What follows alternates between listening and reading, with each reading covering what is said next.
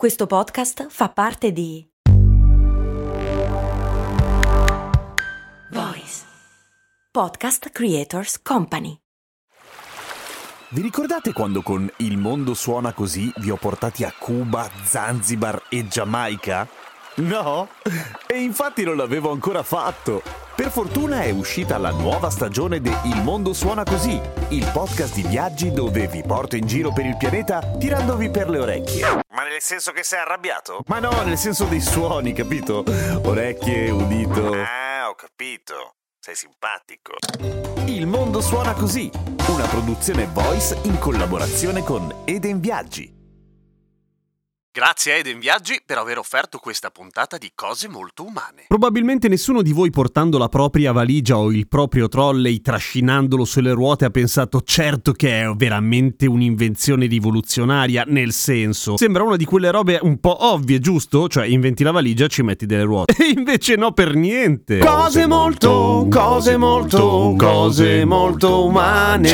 Per un casino di tempo le valigie erano delle grosse valigie senza ruote, cioè delle cose molto pesanti da portare, finché a un certo punto, narra la storia ufficiale, ma poi vediamo quella ufficiosa, il signor Bernard Sadow, e siamo nel 1970, mentre si trova in aeroporto con la sua famiglia, si rende conto di quanto cavolo sia più facile per i facchini portare tutte le valigie su dei carrelli e dice Ehi, ma un momento, io sono il vicepresidente di una ditta che produce proprio valigie, potrei inventare la valigia con le rotelle. E la inventa e la brevetta anche e la vende di brutto? Per niente, cerca cerca di venderla tantissimo naturalmente, ma non ce la fa. Nel senso che la gente e soprattutto i distributori sono molto diffidenti all'idea di vendere una valigia con quattro rotelle. Perché? Oh, il motivo è incredibile e incredibilmente umano. Le ragioni sono tre. Una piuttosto tecnica in realtà, cioè il fatto che si viaggiava tendenzialmente in treno e quindi la valigia, bene o male, non la dovevi portare tanto tu, nel senso che uscivi di casa, la caricavi su un'automobile e in stazione, il più delle volte, veniva caricata su un carrellone dai facchini facchini che te la portavano fino al vagone. Easy. Poi si inizia a viaggiare molto di più in aereo e soprattutto il servizio dei facchini inizia a diventare una cosa per le classi quelle top. Per cui diventa molto più comune che qualcuno si trasporti la valigia da solo, ma portare una valigia sulle rotelle, una sola valigia, non tante valigie come fanno i facchini, quindi non faticando, è una cosa troppo poco maschia, eh, giuro.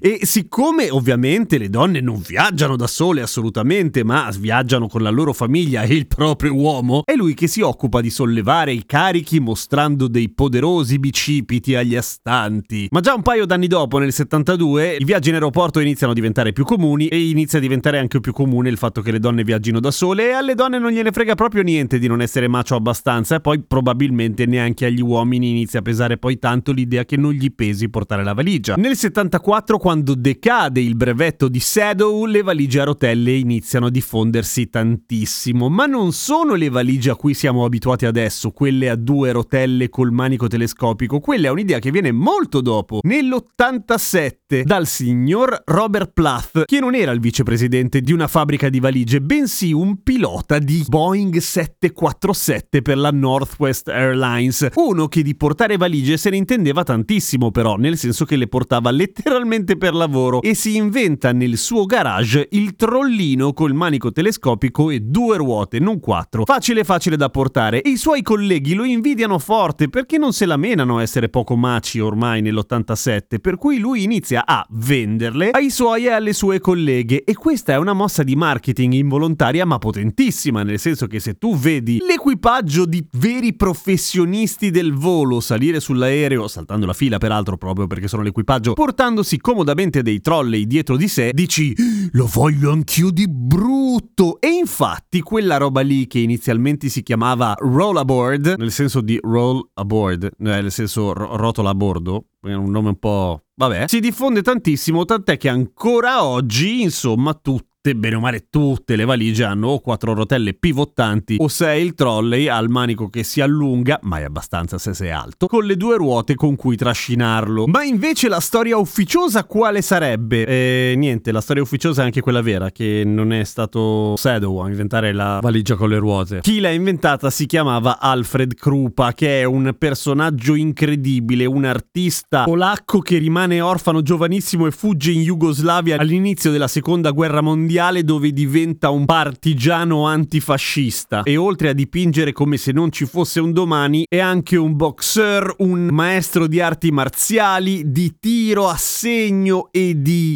scherma. E nonostante la guerra e tutte queste cose che sa fare, trova anche il tempo per fare un sacco di invenzioni, tra cui il catamarano di tela pieghevole, gli sci per camminare sull'acqua, la barca col fondo di vetro per guardare il fondale e sì, anche la valigia a rotelle. E siccome lui è estremamente consapevole che le sue idee non sono esattamente delle idee del Menga, cerca in tutti i modi di brevettarle. Per esempio, contatta un'innumerevole quantità di volte le autorità in Belgrado che gli dicono puppa. Si reca presso l'ambasciata inglese che gli dice puppa anche lei, alla fine niente, si rompe le palle e dice vabbè allora tenetevela. Questa è una storia importantissima, molto molto motivante, il cui succo è questo. Se fra l'invenzione della ruota, accaduta molto molto tempo fa, e l'applicazione delle ruote alla valigia è passato così tanto tempo, chissà quante invenzioni ci sono ancora là fuori da fare. La seconda parte dell'insegnamento è non importa quanto sia difficile, fai tutto il possibile per brevettare qualunque idea che poi arriva qualcuno e te la frega. Vai e brevetta forte. Grazie a Eden Viaggi per aver offerto questa puntata di Cose Molto Umane. Ascoltate il podcast In Viaggio con Eden. A domani con Cose Molto Umane.